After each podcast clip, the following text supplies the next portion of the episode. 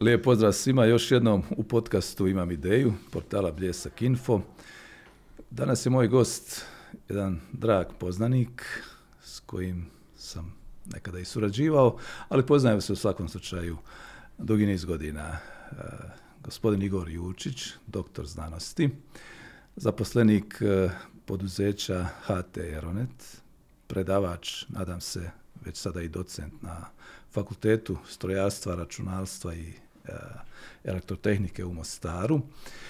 Predsjednik, da se malo podsjetim oko ovih formalnih stvari, sekcije E A T inženjera u Bosni i Hercegovini i ima tu još puno toga. Inače, rođen u Mostaru, gdje se školovao što se tiče osnovne i srednje škole, u Splitu studirao elektrotehnički fakultet, gdje je i diplomirao, magistrirao i nedavno i doktorirao. Objavio više od dvadeset pet znanstvenih radova, oženjen, otac jednog djeteta, aktivist. Igor, ja sam ponešto ovako iz glave što znam o tebi, mi ćemo na ti, pošto ovaj, naravno, ne bi imalo naravno, smisla naravno, naravno. Ovaj, da, da vičemo. Ovaj, što još treba kazati o tebi? Pa evo, dobar dan Miljenko, hvala na pozivu za gostovanje u tvom podcastu. Velika mi je čast što sam ovdje, iskreno. Dobro došao. Aj, hvala. Ovaj, veliki pozdrav našim gledateljicama i gledateljima. Pa rekao si uglavnom sve što je ono najbitnije, da tako kažem, samo moram ispraviti, nisam još docent, tek će ići natječaj, nadam se da ću biti izabran u zvanje docenta, moram ipak to prepustiti ali, proceduri. I potpredsjednik sam sekcije E A, znači inženjera elektronike, automatike i telekomunikacije u Federaciji Bosne i Hercegovine. Predsjednik je naš, predsjednik je profesor Edvin Škaljo sa iz B H Telekoma i sa univerziteta uh, u Sarajevu. Dakle, on je predsjednik naše sekcije. Ovo drugo, sve si rekao što je bitno. Znači, osnovna i srednja škola ovdje, F E S B, Fakultet elektrotehnike i strojarstva i brodogradnje u Splitu, tu sam diplomirao, tu sam magistrirao, evo u travnju ove godine doktorirao. Uglavnom, ja sam F E S B-ovac i, i drago mi je što ja sam, ponosan sam na to, iskreno, iako kad sam trebao upisati fakultet, tata mi govori, tada te godine, davno je to bilo, sine Zagreb, gore stric, gore dvije tetke, pola rodbine Zagreba, gore, hoćeš li gore, ipak ja sam Hajdukovac, jel? Prevagnuo je Split i ljubav prema Splitu i Dalmaciji. Ali to je općenito jedan od uglednijih fakulteta tako te vrste u regiji ovdje. Tako, tako, tako da je. Znači sveučilište u Splitu... Si ponos, ponosan, da, naravno. Jesam i sveučilište u Splitu, inače prema ovim uh, rankinzima, rang listama koje su mjerodavne, uvijek je tu negdje ili unutar top tisuću ili oko tisuću, što je ogroman uspjeh za jedno takvo sveučilište. Jasno, Zagrebačko sveučilište je možda jače, međutim njega iznesu i neki drugi, drugi studije. Fakultet elektrotehnike je stvarno jak u Splitu, ima preporuka svima, svim studentima, osim naravno nove fakulteta strojarstva, računarstva i elektrotehnike koji biraju i odlučuju, nek idu na F E S B, mogu puno naučiti, mogu steći osnovno znanje koje će im pružiti, odnosno znanje koje će dobiti, koje će mogu poslije iskoristiti u, u praksi u stvarnom životu. Da. Od devedeset sedme čini mi se već tako radiš je u H T Eronetu. Tako je. Tako, evo, sad je to dvadeset sedam godina skoro. Da. A, kroz sve ove godine, što si uglavnom radio, što si ponajviše radio? Pa... A, Prvo sam radio onome, kad sam tek došao, to je bio H P T Herceg Bosne, pa onda, sam, pa onda je osta, otpalo ono Herceg Bosne, ostalo je samo H P T. U međuvremenu sam prešao u Eroneta, je to bila druga firma. Onda je se vamo H P T podijelio na H I P i H T. Ja sam bio u Eronetu, onda sam se vratio u H T, a onda se te dvije firme spojile. Tako da sam ja praktično dvadeset sedam godina u istoj firmi, iako sam promijenio naziva od H P T-a Herceg Bosne, H P T-a Eroneta i tako dalje. I tih dvadeset sedam godina bio sam i na mjestima načelnika sektora, član uprave, bio sam pet mjeseci predsjednik uprave Eroneta, istovremeno kad i član uprave, znači obnašao sam dvije funkcije istovremeno i prošao sam dosta tih načelničkih funkcija, sad sam u, u H T Eronetu u, u poslovnom marketingu. E, općenito ovo tvoje bavljenje, da kažem, informatičkim tehnologijama i ovim drugim strukama koje se tiču onoga što si studirao. Kad pogledaš na same početke, malo da se podsjetimo, u samim početcima, po mome shvaćanju, bilo je prilično skromno, pošto sam ja jedno vrijeme bio u ovoj branši. A, međutim, kad baciš pogled unatrag, kako je to sve izgledalo u početcima? Pa tamo dvije tisuće druge bio sam na jednom G S M forumu u, u, u, u Rimu uh, i razmišljao sam, bože moj, koliko mi zaostajemo za svijetom. Međutim, evo i to će, možemo, možemo poslije prekomentirati, tada mi uopće nismo puno zaostajali koliko zaostajemo sada, nažalost, zbog mnogo, mnogo razloga, ali iz početka je to bilo jako smiješno. Znači imali smo drugu generaciju mobilnih sustava, imali smo pozive i S M S-ove i to je bio tada hit, ja sjećam mojih prvih mobitela, to je bio onaj Siemens S deset, to je bio kod cigla, mi smo se šalili kad ideš u drugu državu moraš imati oružani list jer to je bilo koliko hladno oružje. mogao si napraviti poziv, mogao si, mogao si poslati S M S poruku. Danas ovo sad što imamo, pogotovo u svijetu, mi kažem, nažalost, jednim dijelom zaostajemo iz nepostojanja određenih licenci. Puno je razloga, evo možemo poslije o tome još detaljnije, ali, ali ono što, što je činjenica, svijet telekomunikacija se ogromno razvija. Ja sam u okviru svog doktorata razvio jedan model koji analizira potencijal telekom operatora, a onda poslije sam vidio da taj model može se iskoristiti u više načina, pa se može uspoređivati porast od devedesete pa do danas. To gdje smo bili devedesete i gdje smo sada i gdje prema tom modelu sam napravio neku percepciju i prognozu gdje ćemo biti recimo do dvije tisuće tridesete i četrdesete i u tih pedeset godina, to je ogroman napredak. To je, to je nešto što, ono, što ljudski rod u svojoj civilizaciji, bez obzira na sve što, prethodne što se razvijalo do sada, jednostavno još, po mom mišljenju, još nije, nije doživljeno. Da, pa jednom sam čuo da se ocjenjuje da zapravo nakon industrijske revolucije i nije bilo ovakvog napretka naglog, tehnološkog, tehničkog i tako dalje, kao što je bio ovaj kad su se pojavili prije svega personalna računala tako. I onda sve, sve što je na to nadograđeno. Ja se sjećam u početku, malo je bilo pa i teško da kažem, ovaj, ljude navikavati da prihvate nove tehnologije, da. Tipa elektroničke pošte, korištenje računala, pisanja u računalo i tako dalje. Međutim, što je ponajviše utjecalo da se u jednom trenutku promijenilo naglavačke, da su ljudi jednostavno to prihvatili onako zdušno? Pa, pa ja bih rekao taj, taj mobilni internet. Jer te promjene se događaju već u kontinuitetu u ljudskoj povijesti. Recimo, na prva industrijska revolucija, koja je tamo počela negdje tisuću sedamsto sedamdesete i trajala do tisuću osamsto dvadesete, nekih pedeset godina. Ona je donijela parni stroj, prešlo je se sa manualne proizvodnje na strojnu i tako dalje. Trajala je jako dugo, pedeset godina, ali je donijela ogromne promjene. E, propao je feudalizam, nastupio je kapitalizam, došlo je puno do promjena. Onda je došla ta neka druga, tamo oko tisuću osamsto osamdesete, znači sto deset godina nakon početka prve, onda smo dobili struju, automobile, dobili smo mnogo što šta drugo i trajala je nekih možda trideset pet do četrdeset godina. Onda opet bio je i drugi svjetski rat i velika kriza i tako dalje, ali tamo negdje do jedno šezdeset pete sedamdesete godina onda je došlo do digitalizacije. To je bio početak te treće industrijske revolucije koja je trajala kroz sedamdesete godine pa do polovice osamdesetih. I sada već negdje oko dvije tisuće petnaeste je počela ova četvrta uh, industrijska revolucija. E sad pazi, uh, ono što je na primjer bitno kako se vidi. Uh, prve, prva industrijska revolucija je trajala pedeset godina i bila je manjeg intenziteta. Razmak do drugog, prije druge je bio oko sto do sto deset godina. Sad se taj razmak smanjuje, same, samo trajanje tih pojedinih industrijskih revolucija je kraće, ali su one intenzivnije. Mi sada živimo u doba četvrte industrijske revolucije koja je počela otprilike negdje dvije tisuće petnaeste i koja je poteknuta najviše recimo četvrtom četiri zarez pet G mrežom, L T E Advanced, i preliva se sad u ovo iduće desetljeće da će doći peta generacija mobilnih mreža. Da, pri, prije Dobro. Nego se možda malo Može. opširnije ovaj, pozabavimo i industrijom Može. četiri točka nula i pet točka nula. Vratio bih se malo na samu ovu informatičku scenu, pojednostavljeno Dobro. rečeno. Evo, kazao sam negdje u početku da si u jednom trenutku shvatio koliko mi zaostajemo, kad Dobro. god da je to bilo. Dobro. Međutim, sadašnja naša slika, gdje smo sada u odnosu recimo na svijet? Pa evo da ja ne bih sad rekao, vraću se na ovaj moj model koji sam razvio poslije. Međutim, postoje neki relevantni indeksi u svijetu. Postoji I C T Development Index koji je razvila Međunarodna Telekomunikacijska unija, postoji N R I Network Readiness Index, postoji takozvani D Q L Digital Quality of Life i postoji D E S Index koji se radi u Europskoj uniji. Tu Bosna i Hercegovina nije zastupljena, ali je Hrvatska, pa mi je to bitno za jednu usporedbu. Ono zašto kažem da zaostajemo, to nekako zaostajanje upravo počelo oko dvije tisuće devete. godine. Po nekom mom viđenju. Tada su prve komercijalne četvrte, četiri G bazne stanice, odnosno mobilne mreže, puštene u svijetu. Mi smo bili daleko od toga. Kod nas su prve puštene tek oko dvije tisuće devetnaeste, odnosno krajem dvije tisuće devetnaeste. Znači jedno desetljeće mi tu već zaostajemo. Ali zbog čega? E, zbog čega? Tada nije bilo licence, kompletno spor razvoj cijelog društva je to pratio. Jer četiri G mreža je ogroman napredak u odnosu na tri G, a pet G je još veći napredak u odnosu, u odnosu na četiri G. I to je taj problem, to je taj problem koji mi imamo, naše društvo ne prati taj razvoj. Znači, telekomi bi vrlo rado to pratili. Oni, oni imaju mogućnosti implementacije, ali mi sad još nemamo mogućnost dobivanja pet G licence jer nemamo frekventni spektar oslobođen. Tako je bilo i sa četiri G. Prema ovome I D indeksu, I C D Development indeksu, Bosna i Hercegovina dvije tisuće jedanaeste je bila na šezdeset četvrtom mjestu, a dvije tisuće sedamnaeste smo već pali na osamdeset treće. Znači u nekih šest godina mi smo devetnaest mjesta izgubili.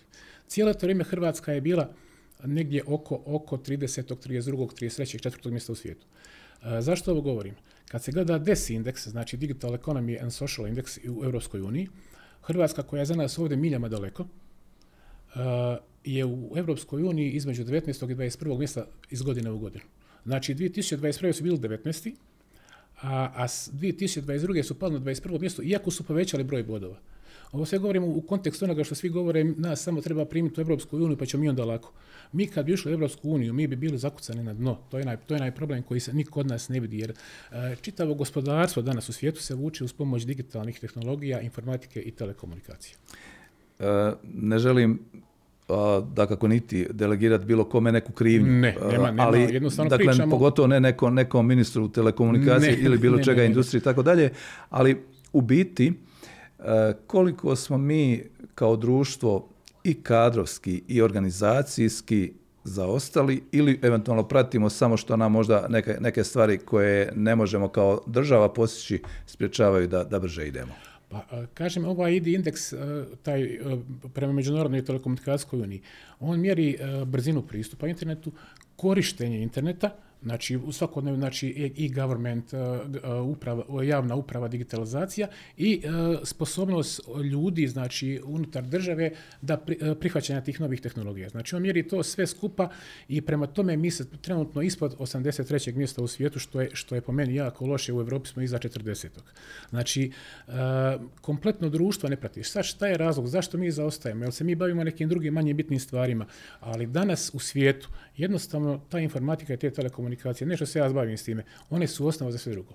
Za agrikulturu pametnu, za, za pametno zdravstvo, za industriju, što god hoćete. Znači jednostavno to, to, je, to je nešto što je podloga za razvoj svega drugog iznad.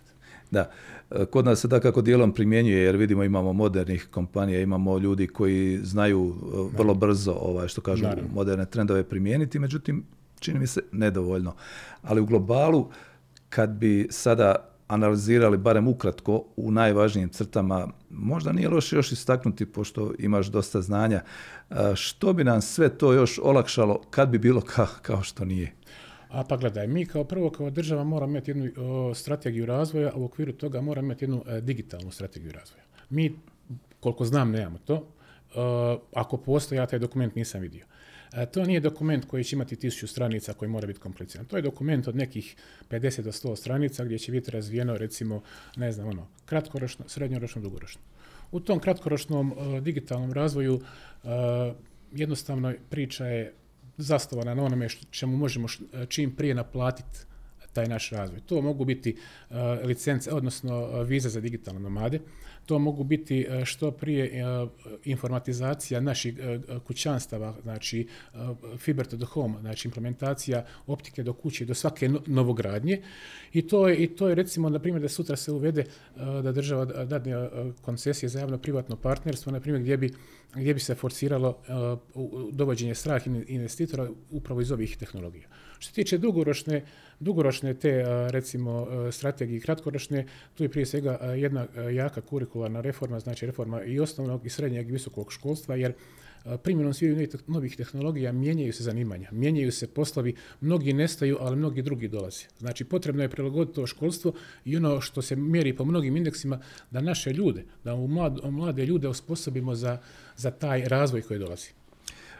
Na koji način mijenjati školstvo? Evo i sveučilišni si profesor, čovjek koji ima znanje koje možda mnogi u ovome trenutku ipak nemaju, moram tako kazati, ali kad se kaže mijenjati školski sustav, mi znamo da negdje su nadležne županije, pa u jednom dijelu eventualno entiteti i tako dalje.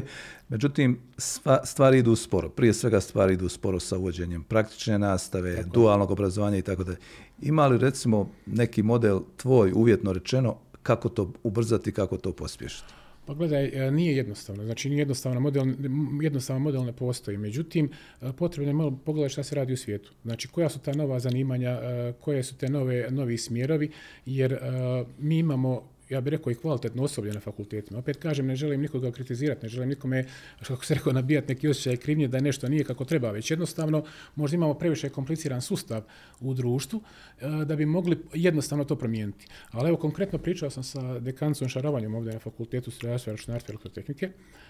Tu na elektrotehnici postoji smjer automatike i, i ovaj, i energetike. Ja sam rekao da bi bilo dobro kad bi postojalo osoblje i kadar da pokušamo razmisliti o uvođenju smjera telekomunikacije i informatika. Jer me to i dosta ljudi pitalo. I to postoji i na F E S B u Splitu. Znači jednostavno nešto što se traži, ali taj smjer se može i prilagoditi. Danas imate na zapadu fakultete gdje se kaže A I inženjer, znači inženjer umjetne inteligencije. To prije nije postojalo. Znači jednostavno ti smjerovi, četvrta i peta godina se mogu, bez obzira, kažem, na taj ustroj županije, federacija, Republika Srpska država i tako dalje, mogu se, mogu se jednostavno uvesti, naravno, koliko imamo osoblje, kadar i koliko imamo novca, ono što se rekao, za praktičnu nastavu i za kvalitetne laboratorije. Jer bez kvalitetnih laboratorija sama suhoparna teorija onda gubi, gubi svoj smisao. Da. Kakav inače danas interes, nisam razmišljao odavno o tome, ovaj, kod mladih ljudi, novih generacija, kada je konkretno ovaj studij u pitanju? Pa ja mislim da interes, da interes za računarstvo i elektrotehniku naj, najveći možda i u Hrvatskoj, ovdje kod nas, u svih fakulteta. Znači, ovi mladi koji se odlučuju, mislim da je jako puno se odlučuje za tako nešto. Jer to je sada in, to se traži i svjesni su da s tim mogu pronaći najlakše posao i ovdje, a u konačnici negdje vani. Jel, da, je, da, je s tim, da se s tim fakultetima može, može lako pronaći negdje posao, potići u inozemstvo, pa se vratiti nakon određenog vremena ili tako dalje. Znači tu, tu postoji, postoji interes. Naravno, studenti se informiraju putem društvenih mreža, putem bilo kojih kanala i traže kvalitetu. Da. Malo prije spomenuti digitalni nomadi, odnosno da. ljudi koji idu negdje u svijetu živjeti, a zapravo rade za koga već rade, nije bitno onda gdje je poslodavac. Nedavno sam pročitao da primjerice u našoj regiji ovdje jugoistočne Europe, odnosno Balkana, Bugarska nekako prednjači. Bosna i Hercegovina se stalno trudi da tu, hajmo reći, ovaj, raznim zakonskim rješenjima olakša tu oblast da, da postanemo atraktivniji. Međutim, za ljude, mada smo fragmentarno pričali i u ovom podcastu o tome, za ljude koji možda ne znaju dovoljno, što zapravo bi značilo to digitalno nomadstvo ovdje kod nas? Pa prvo, znači, digitalni nomad je osoba koja iz jedne države radi za firmu iz druge države, a može živjeti u trećoj državi. Recimo, konkretno, čovjek iz Meksika dobio je posao za neku informatičku kuću iz Singapura, a živjeće u Hrvatskoj i radiće u Hrvatskoj. Zašto kažem u Hrvatskoj? Zato što trenutno u svijetu, prema podacima kod koje sam ja došao, šezdeset šest država izdaje vize za digitalne nomade. Ono što sam proučio, Hrvatska, Norveška, Estonija, Španjolska, Portugal, ne znam, tamo Bahami, Maldivi i tako dalje, Hrvatska je stvarno napravila jedan najjednostavniji model prijave putem online i najlakše dobivanja te, te digitalne vize. Bosna i Hercegovina još nema vizu za, vizu za digitalne nomade. Sad je zakon u proceduri, mislim da je ovih dana i usvojen, nisam ga još vidio, treba ga proučiti kako je to napravljeno, međutim ne treba puno filozofirati, samo prekopirati taj hrvatski model i napraviti jednu izmjenu, pomili što je u Hrvatskoj možda nije dobro napravljeno. Naime, nakon godinu dana digitalni nomad u Hrvatskoj, koliko sam informiran i koliko znam, mora napustiti Hrvatsku barem na pola godine, dok na primjer u Španjolskoj, Portugalu, Norveškoj i tako dalje, vi nakon prve godine ako želite ostati podnesete zahtjev za produljenje, možete ostati još godinu, pa tako čim se do četiri ili pet godina. Znači, ako vam se svidi, možete ostati. U Hrvatskoj to nije slučaj, ali od svih situacija u Europi i svijetu koje sam proučavao, mislim da je Hrvatska napravila daleko najbolji model.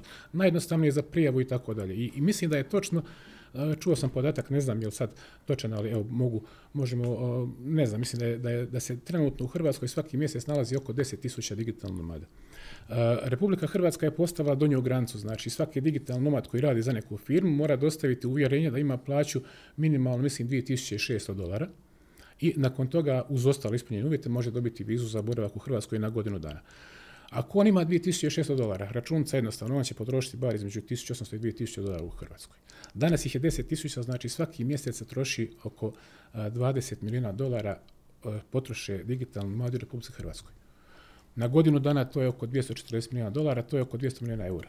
I sad kad ne znam kako se te statistike vodi, ali a, ako se vode kao klasični turisti, onda je jasno zašto je hrvatski turizam u, u pozitivi, jer to je još dvjesto milijuna plusa kojih prošle godine kad je tek to krenulo nije bilo. Znači to su ljudi koji praktično uh, putuju, žele, žele uh, vidjeti, uživati, raditi, a ono što zaradi oni će potrošiti ako im pružiš priliku.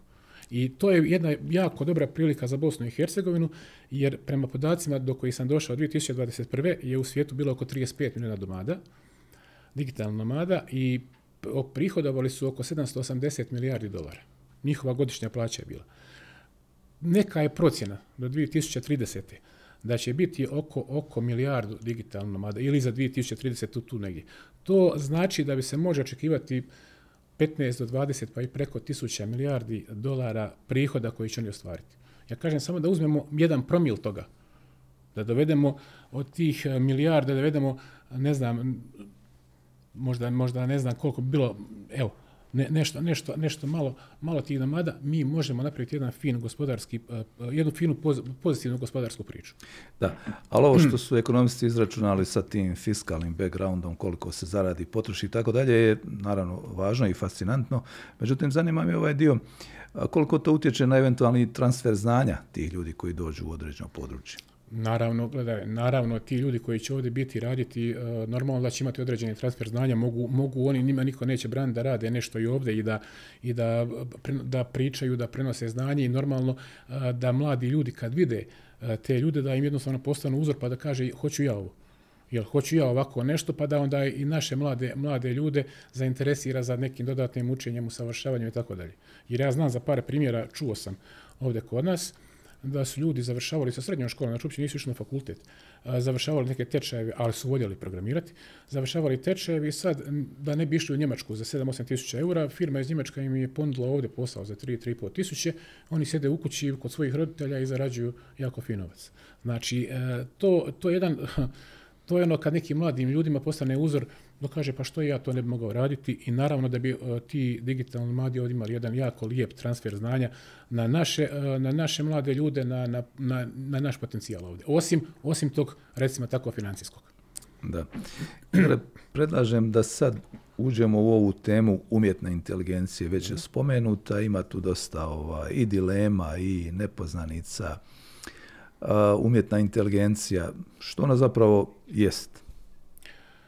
Pa umjetna inteligencija je još u biti jedno dosta neistraženo područje, tek se počela razvijati i ona će tek donijeti svoji pravi rezultati tamo negdje u petoj industrijskoj revoluciji, tamo negdje možda za nekih tridesetak, dvadeset godina ili tako dalje.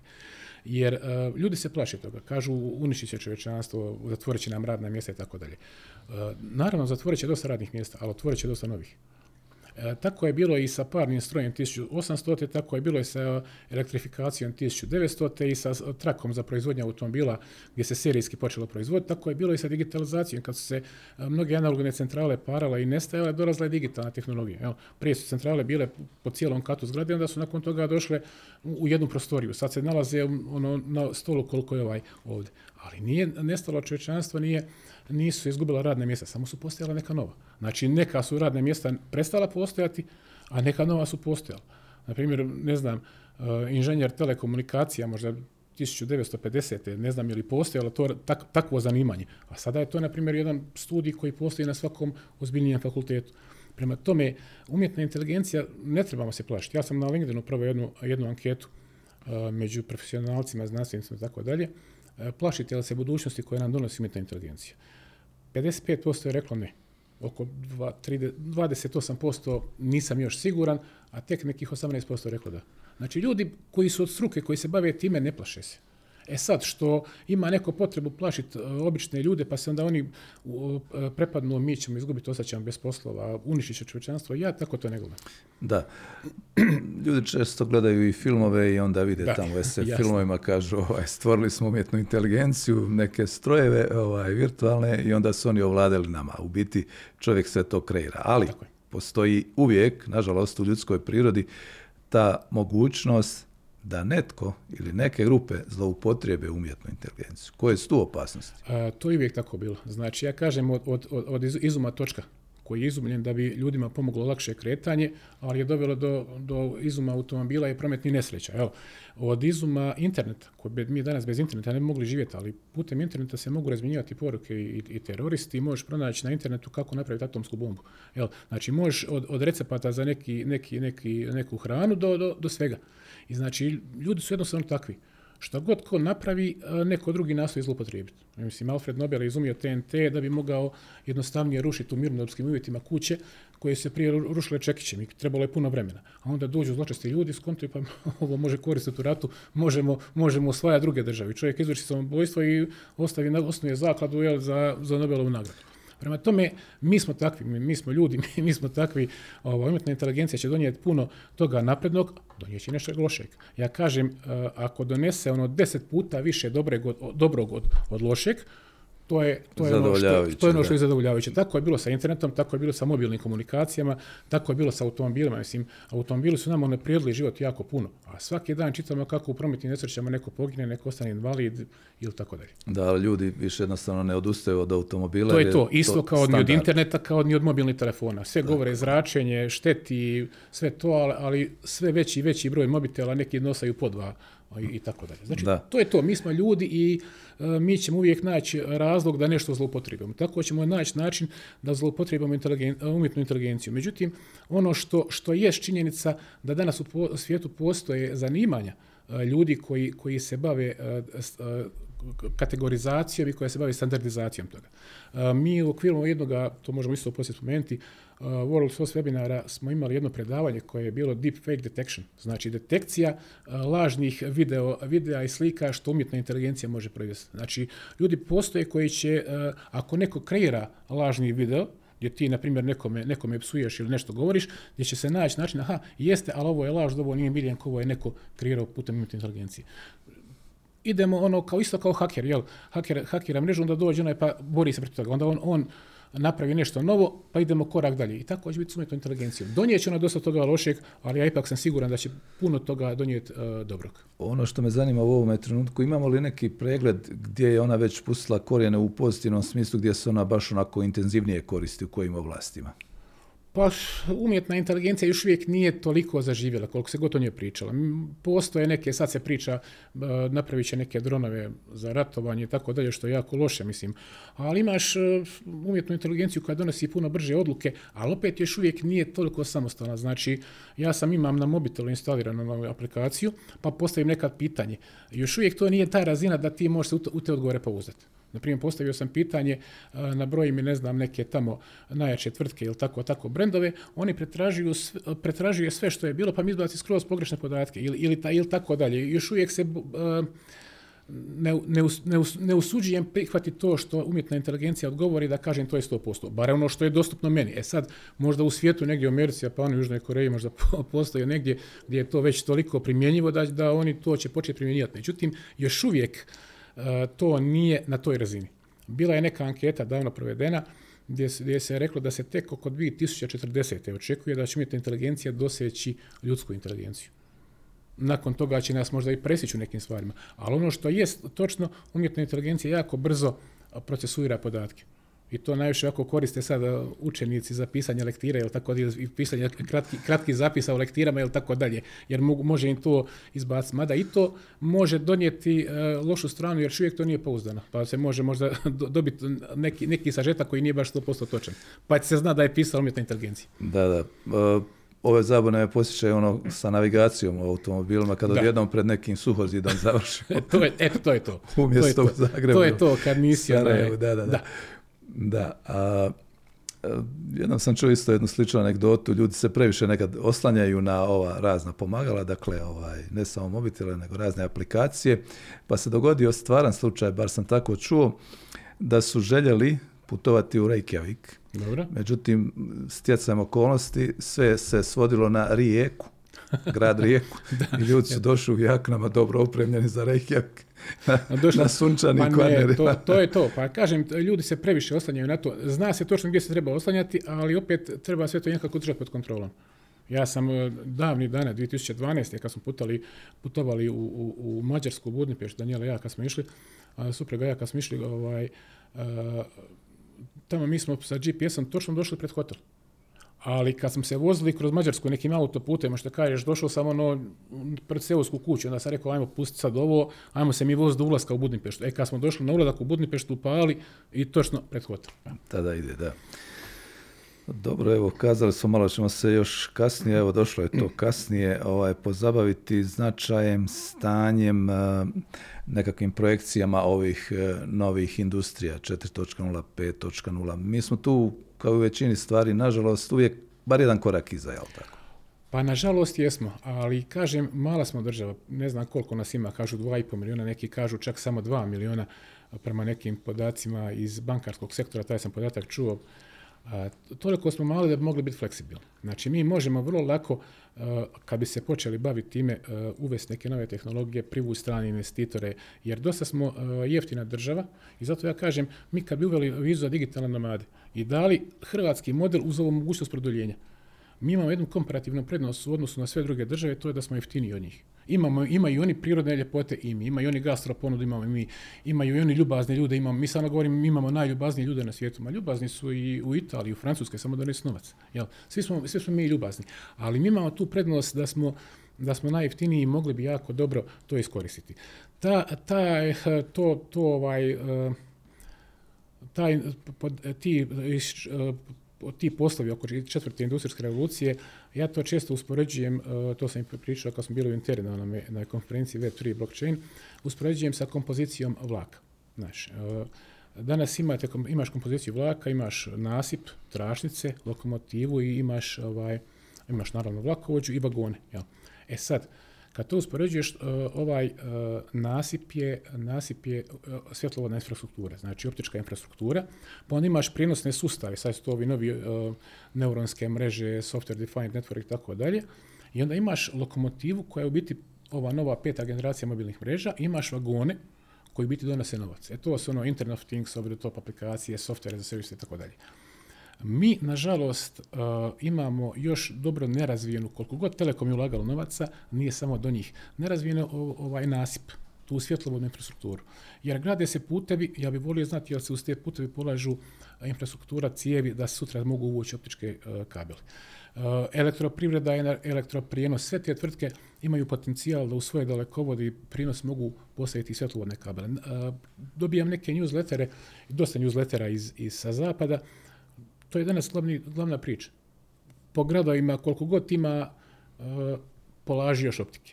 Uh, Facebook, Google i Amazon su uh, ovaj, uh, suparnici na tržištu, ali kad treba graditi svjetlovodne podmorske kabele prema Japanu, prema Kini, prema Australiji, zajedno investiraju jer im tako lakše. Znači, iako smo suparnici, ovdje uh, zajedno investiraju. I jednostavno nama fali te infrastrukture, fali nam optike i normalno prinosi sustava. E, Sve na to, sve dolazi lokomotiva i Telekom će sutra morati ići na tu pet G mrežu, jer ne možemo ostati sami izolirani u svijetu, ali fale nam vagoni, fale nam Internet of Things, fale nam pametni gradovi, pametna agrikultura.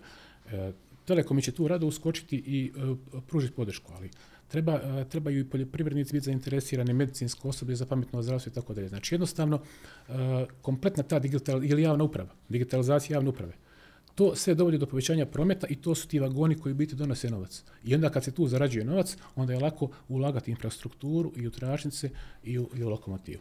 Da, kod nas je bila jedno vrijeme fama ova pet G mreža ova, iz nekog razloga. Ljudi se čak i tu plašili slično kao umjetna inteligencija, ne znam, ptice nećemo moći više uzletiti i tako dalje. Da, ali u globalu je li to riješeno što se tiče... Ma, to je se dogodilo jedan incident izolirani, ne znam sad je bilo ili u Belgiji, Nizozemskoj ili čak u Švicarskoj, nemam pojma, pustili su baznu stanicu pet G mreže u testni rad i ne znam, sto ptica je se su navratilo i palo tu.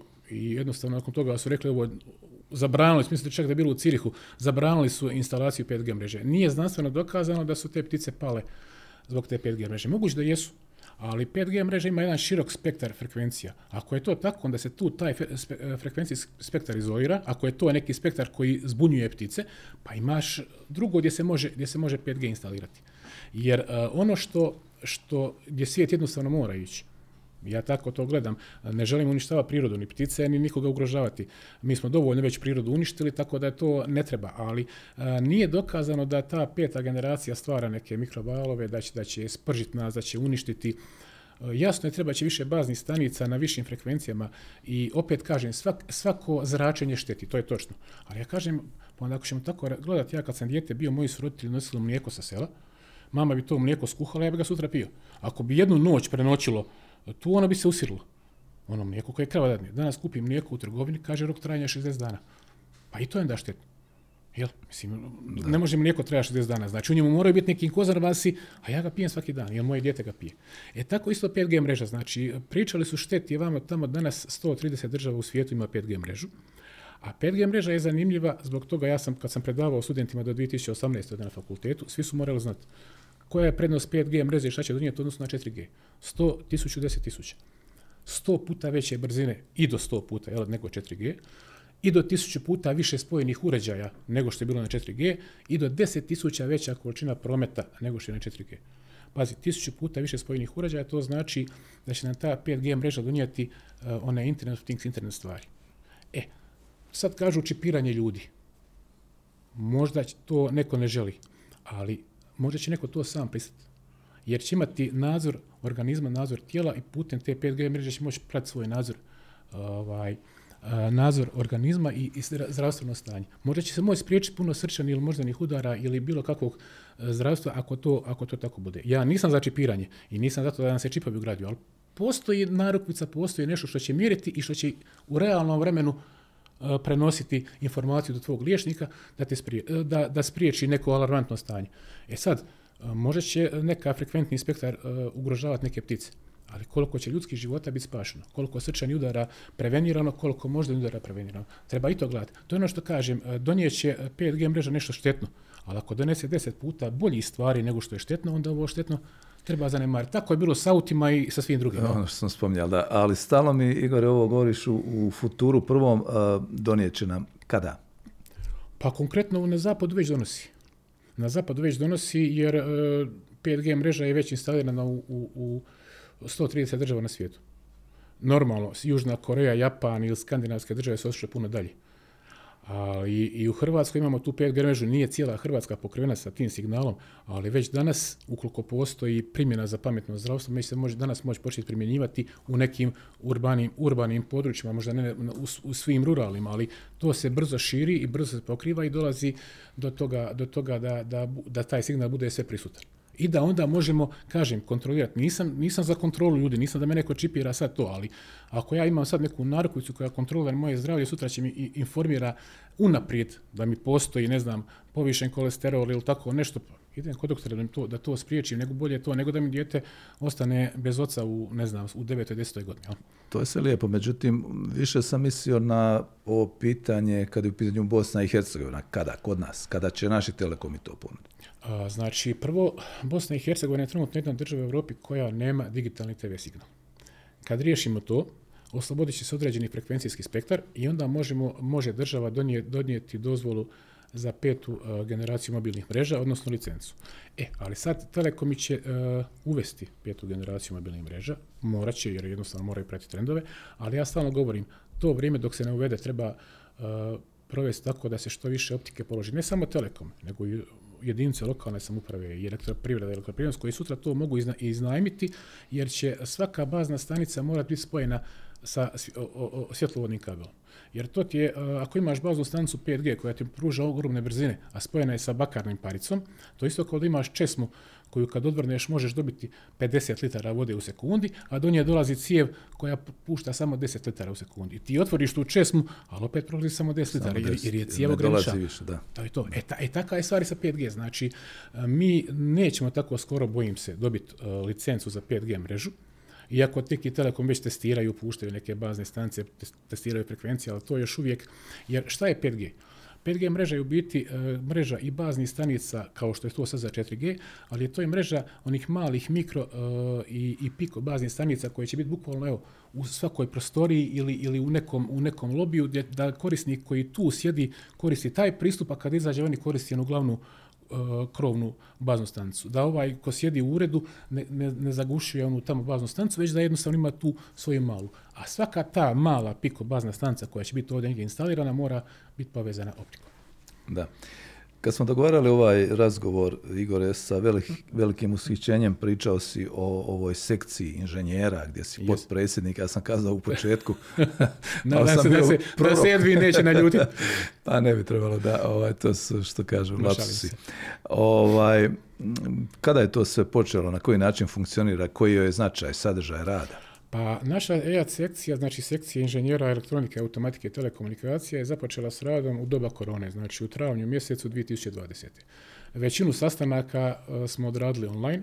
Sad se kolege počele sastati na licu mjesta, ja se dalje spajam iz Mostara online, tako da neke čak osobno ne poznajem, iako je tri godine već surađujemo, tri i pol godine već surađujemo i ona uključuje, mi uključujemo uh, inženjere elektronike, automatike, telekomunikacija s područja federacije. Ali smo otvoreni, imamo uh, te uh, članske karte koje su uskoro biti promovirane i za inženjeri iz drugih država.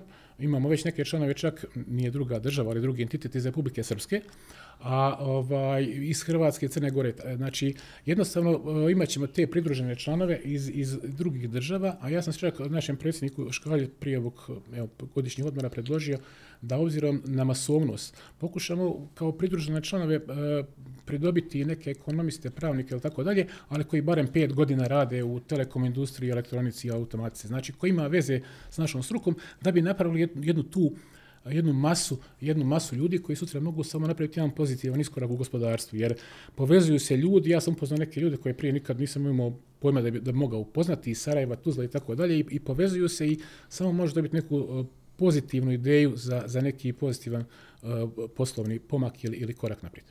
Da. Možda Inače, mi... oprosti, mi smo, znači članovi radimo u okviru Inženjerske komore Federacije Bosne i Hercegovine. Da. Možda nije ovaj, lako, ali s obzirom da smo otvorili puno tema koje uh, idu u smjeru da na neki način pokušaju unaprijediti nas kao društvo, da. Kao industrijsko društvo, dakle tehnološko društvo. Uh, što možemo recimo u tom smislu mi očekivati ako se ovo sve posloži i pet G i umjetna inteligencija se bude razvijala u tom smjeru u kojem priželjkujemo i ovaj sama infrastruktura. Što mi možemo očekivati recimo u narednih deset do petnaest godina u odnosu na svijet? Možemo li to pratiti? Hoćemo li se prilagoditi, razviti bolje? Pa jedini, jedina šansa za naš opstanak, ja tako kažem, ono, jedino kako mi možemo ići naprijed da pokušamo zaustaviti ovaj neku blagu stagnaciju koju imamo, kažem prema tim nekim indeksima I D i tako dalje gdje padamo i da pođemo polako rast prema naprijed. Nema nas puno i mi možemo, možemo biti jako fleksibilni, možemo jako puno toga napraviti. Osim ove E A C sekcije, ja sam i član jednog međunarodne jedne organizacije, ne znam kako bi nazvao, World Resource Webinar, koji je pokrenuo doktoru Mahandra iz Indije i koji okuplja cijeli niz stručnjaka, profesionalaca, profesora, znanstvenika iz cijelog svijeta. Ima nas stvarno od svakud, ja sam odavde iz Bosne i Hercegovine uspio još uključiti Ovaj, profesora Škalju, predsjednika naše sekcije i našeg dragog, mog dragog prijatelja doktora Josipa Lesku koji je sa mnom sudjelovao u jednom webinaru vezano uz, uz pametnu medicinu. Znači, mi u okviru tog, webin, tog World Source Webinara održavamo besplatne webinare za studente širom, širom svijeta koji se mogu pronaći online snimljeni na toj stranici. Svih tema ima, od pametne agrikulture, pametne medicine, svega živog, ima ovaj deepfake detection i tako dalje. A sad je doktor Mahandra pokrenuo još World Source Webinar Services, znači jednu tvrtku koja će sutra početi baviti se konzultantskim uslugama. Ja kažem, mi imamo jako puno uh, pametnih ljudi koji imaju znanje, koji to znanje mogu prodati, ali ovdje kod nas možda još ne mogu. Ali ako bi uspjeli početi prodavati vani, to bi nama ovdje koristilo. Uh, I financijski, ali sa transferom znanja. Uh, ovih dana ću baš imati jednu, jednu on- online konferenciju za, ispred tog World Source Webinar Services, gdje ćemo se predstaviti jednoj firmi koja traži konsultantske usluge. Ona će izabrati koji je zanimljiv. Ja sam se tu prijavio, rekao možda im bude trebalo nešto iz telekomunikacije ili eventualno digitalnog marketinga, pa vidjet ćemo što će, što će, ovaj, što će na kraju odlučiti. Ali prostora ima. E sad, kako će se to odrasti na Bosnu i Hercegovinu?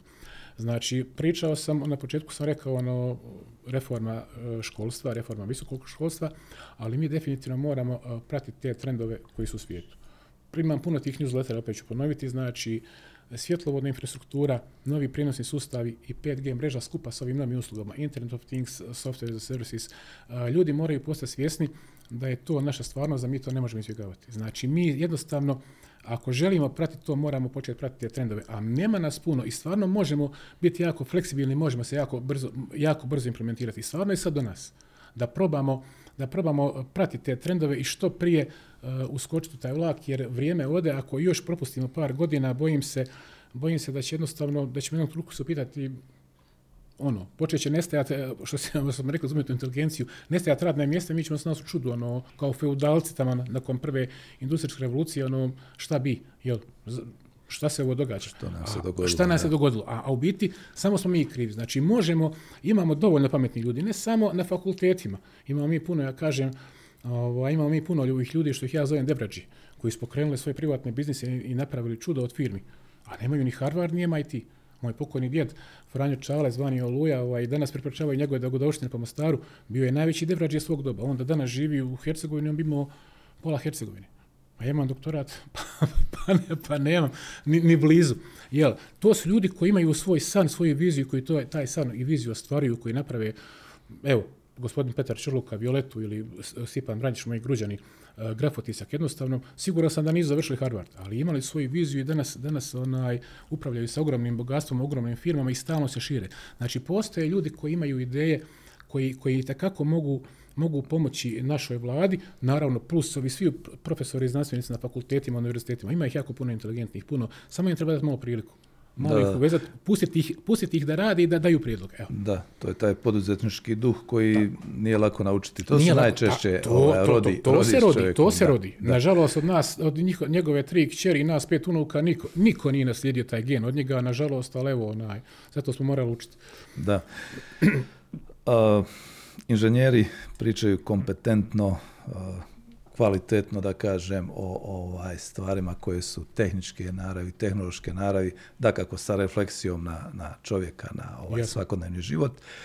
Međutim, otvorit ćemo jednu temu koja je onako više životna, da kažem, koja je onako više ljudska.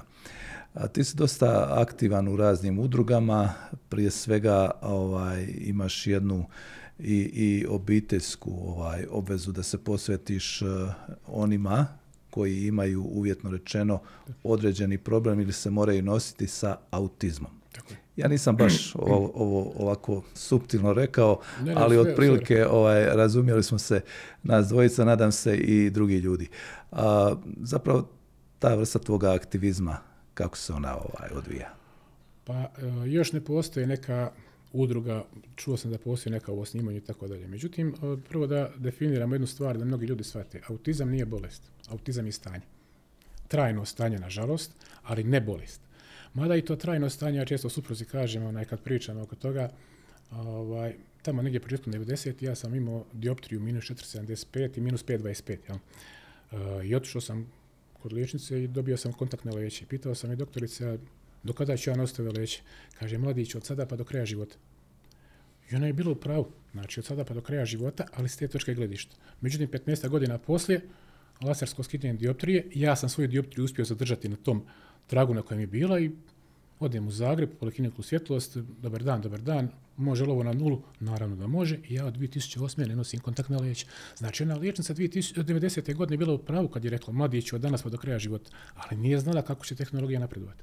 To ja kažem Danijelu često, ovaj, znanost napreduje, tehnologije napreduju, uh, autizam nije bolest da se liječi, ali je stanje koje će se možda moći držati pod nekom kontrolom, jer nama je svim roditeljima koji imamo djecu u tom autističnom spektru, kad se dijete rodi, ono maštaš, ne znam, bit će arhitekt, liječnik, bit će inženjer, bit će nogometaš, igrač u Manchester City, vratit će tati kredite, sve što ima, prebit će, jel tako da je sve to.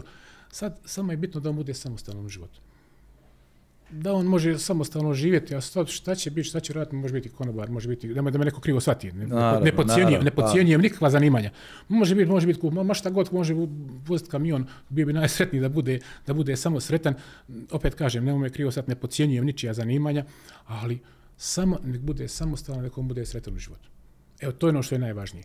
A taj autizam, to, to je kako, kako ja pomažem. Pomažem tako jer ne postoji neka udruga, čuo sam, kažem, postoji neka u osnivanju, međutim, puno ljudi kontaktira moju suprugu i mene uh, jer su čuli za nas i evo istinoć mi je Danijela rekla da je pričala s nekom ženom kad je ostala sam malo kući poslije podne da se odmorim, da probamo spavati jer noć prije je slabo spavala. Ovaj, nazvala je žena kad je pričala sam s njom skoro sat vremena. Ljudi traže pomoć. Kako ovo?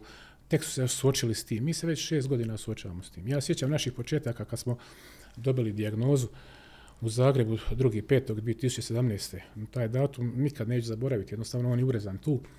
Ona, mi smo došli kući u Mostar totalno pogubljeni.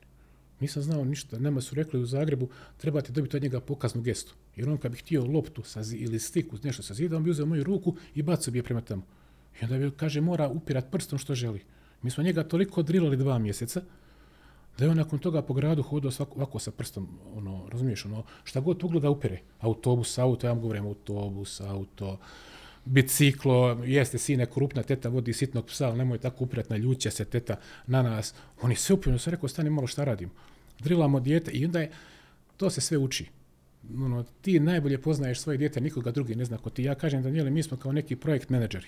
Dobijemo od, dobijemo od, ne znam, od, vamo, od defektologa informaciju, psihologa, od logopeda, od radnog terapeuta, onda to nekako se uklopimo u jedan projekt. Svi imaju svoje informacije, mi kao projekt menadžer moramo to uklopiti da, da, da naše dijete bude funkcionalno. I to je, to je ta naša stvarnost kojom se mi nosimo. E sad, ono što je možda za nas sve roditelje najgore, kad dijete po gradu, pa kad je promjena vremena, kad je južina, kad ima, onda on ima neke svoje specifične ponašanja. I on je jako inteligentan, mogu, mogu ti to pokazati na puno primjera, ali ima svoja specifična ponašanja. I onda kažu, vidi ga razmažem, vidi, vidi, vidi onaj, ne znam, nisu ga odgojili roditelji. Meni je supruga znala Danijela puno puta doći kući plačući. Jedan put me zvala jer ga su je bukvalno skoro izvrijeđali u jednom. Mene ne toliko, možda imaju neki resmi konto, ko zna, kako, možda, možda ne, ne, ne, ne, neće se toliko zamirati. Ali ona ono, kao žena u ovom gradu jednostavno imali smo neugodnosti i u jednoj trgovini. Imali smo, imao sam ja konkretno s jednim zaštitarom u banci, iako su od, od deset zaštitara devet je divnih, ali jedan ti napravi problem i ti to upamtiš.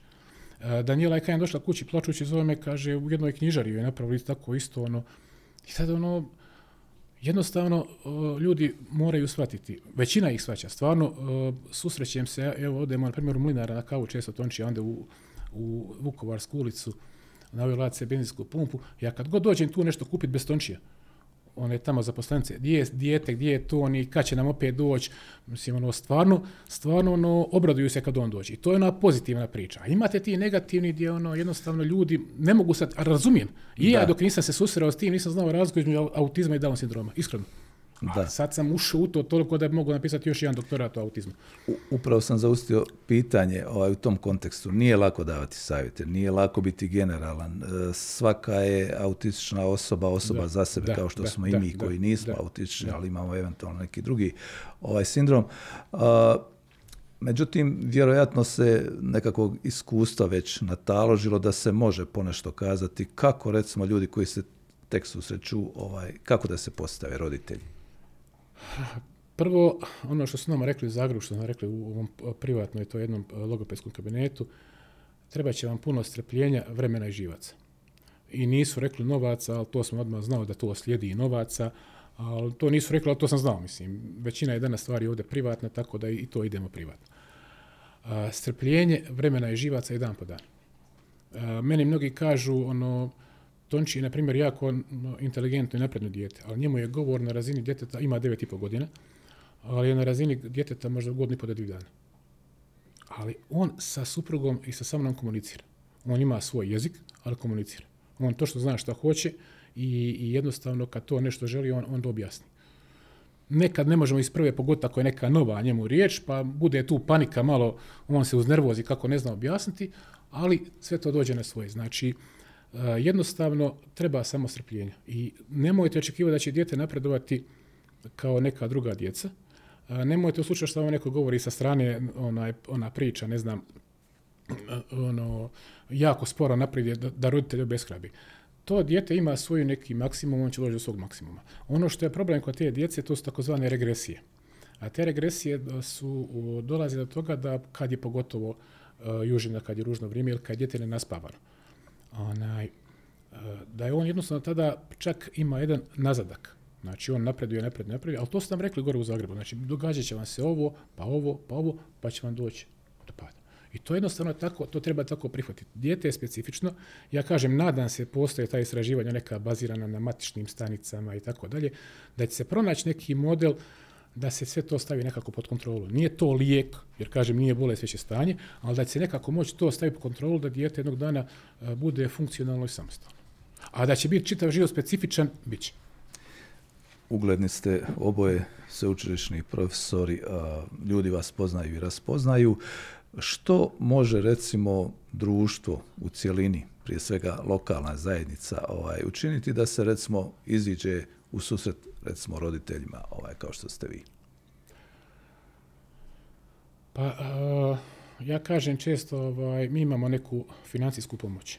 Dobijemo to za dijete. Ovaj, I kad smo dobili dijagnozu dvije tisuće sedamnaeste. uopće nismo znali da tako nešto postoji. To smo saznali preko nekih privatnih kanala. Onda kad smo saznali, rekli su nam, jer tako je u ovom društvu, možete dobivati pomoć, ali dijete mora proći tamo neku komisiju i dobit će invaliditet. Gdje ćemo dijete proglasiti invalidom, on kad trči brži od druge djece, kad, kad pliva, naučio je plivati već sam, ono, sam sa, sa nekih osam godina, razumije, kako ću dijete proglasiti invalidom? E onda su nam došli neki stariji iskusni ljudi i rekli, pa nemojte se praviti glupi, imate pravo na pomoć, to vam država daje. Šta znači Tonču što ste njega proglasili? Sutra će to izaći, to će prestati, on će, mislim, on je isto dijete kako jest. Ali kod nas u društvu postoji, znači, ili si zdrav ili si invalid. Nema neka međuinstanca da kaže autizam, Down sindrom, to, nego jednostavno, i mnogi roditelji to, mi smo godinu dana, evo, razmišljali, ono, hoćemo odvesti dijete. Srećom, kažem, posavjetuju vas neki možda pametniji ljudi koji su rekli, mislim, imate pravo na to. Tim novcem možete svom djetetu nešto omogućiti, možete ga odvesti na put, možete, ima pravo na to, zašto ćete to izbjegavati? Druga stvar, sve što se mora raditi, radi se privatno. Znači, ako odete na Bijeli brijeg u bolnicu, terapija traje pola sata, malo je logopeda. Nadam se da će sada sa fakulteta izaći još puno mladih logopedica, jer uglavnom to je nekako, primijetio sam, žensko zanimanje. Logopedica kada će, tako da će se moći dobijati termini, jer pola sata termin za dijete jako malo. Tako da sve to ide privatno. A onda dođemo tijekom ljeta, ja, svi smo mi na godišnjim odmorima. Ne postoji nikakva ustanova gdje ti može dijete odvesti da se druži s drugom djecom, e, osim negdje u igraoncu, recimo u Mepas ili dole u plazu i tako dalje. Ne postoji neka specijalizirana, ne postoje neke tete koje će raditi s tom djecom i tako dalje. Ja sam ovaj godišnji odmor proveo u biti u Mostaru i Hercegovini. Mi smo nam, nam odročili dan vremena, bio sam od dvadeset osmi sedmog do šesnaestog osmog Ovaj, Tonči je bio u nekoj blagoj regresiji i jednostavno nije nam padalo na pamet nije otići, ne more nigdje. Tako da skoro cijeli moj godišnji on je bio u regresiji. A zašto? Zato što je slabo spavao. San za ovu djecu je nešto, nešto ko ne, ne mogu ti ja to objasniti koliko je to bitno. Znači, ako dobro spavaju par noći, pa je dijete, ti ga uopće ne razlikuješ ni po čem drugom, on ponaša se normalno, sve razumije, ti mu nešto kažeš, on posluša, čak možda nekad posluša jer tako naučen i bolje nego neka druga djeca. Ona što kažu u zdravoj razvojnoj crti, uredna djeca. Ali ako ne spava par noći, to je, to je, to je katastrofa. Ja sjećam perioda u prosincu prošle godine, tad smo neka, nakon toga smo i riješili taj sustav spavanja.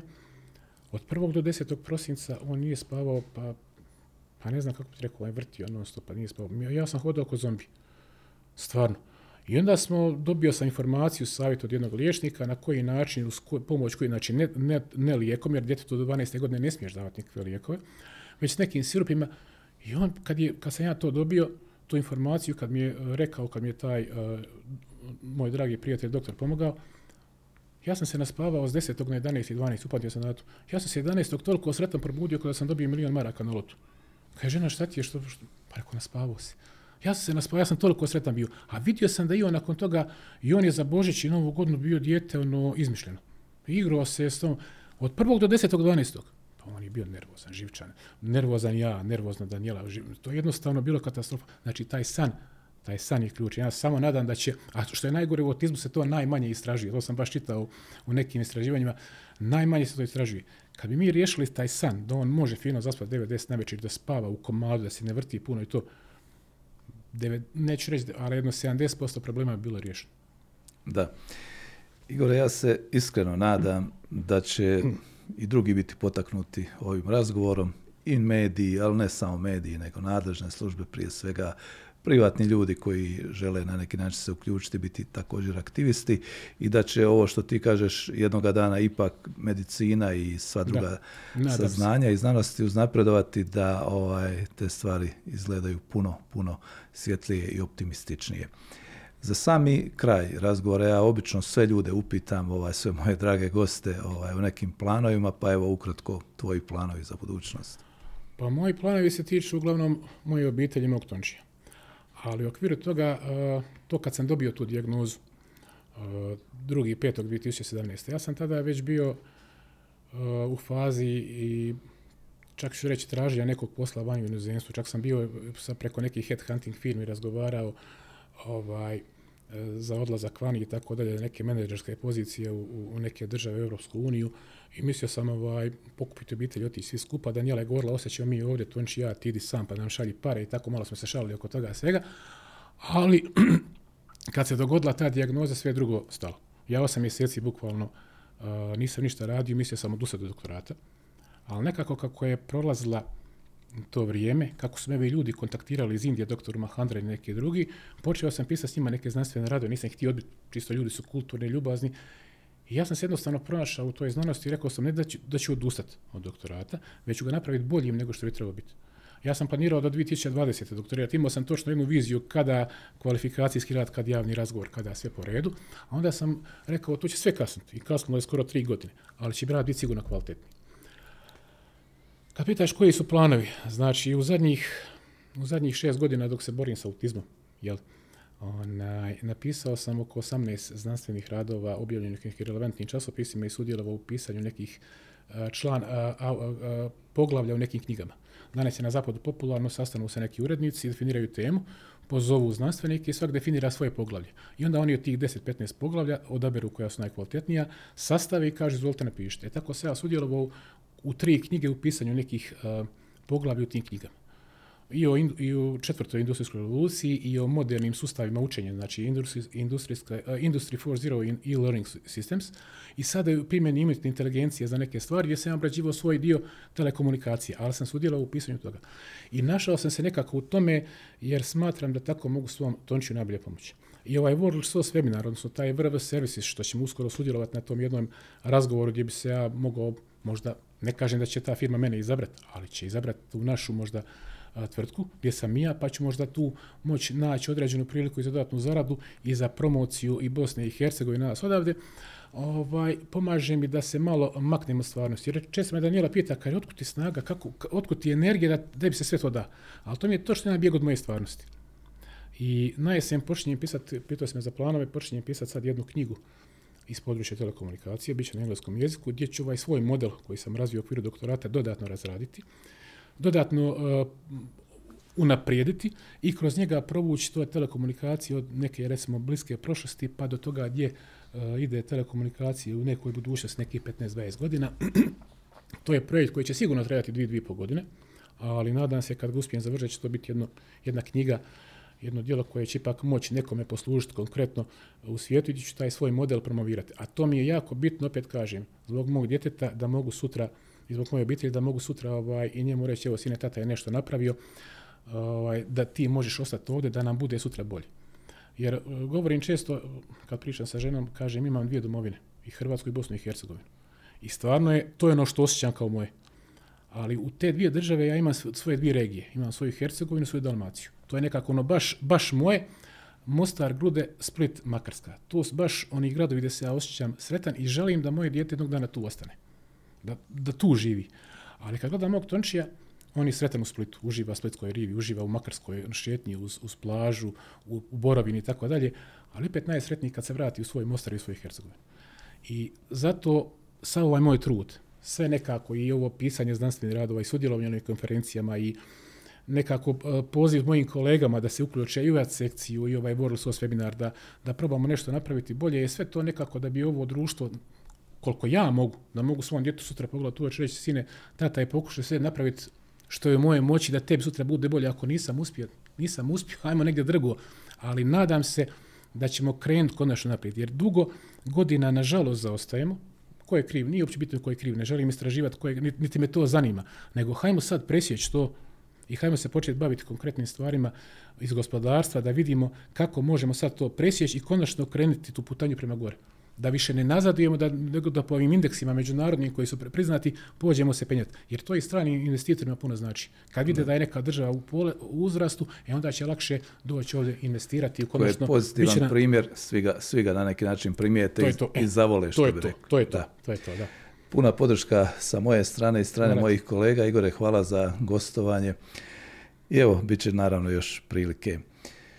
Vama hvala što nas pratite. Bilo je to još jedno izdanje podcasta Imam ideju, portala Bljesak.info, kolegi Denisu hvala za video nadzor i što je ovo lijepo i uredno snimio.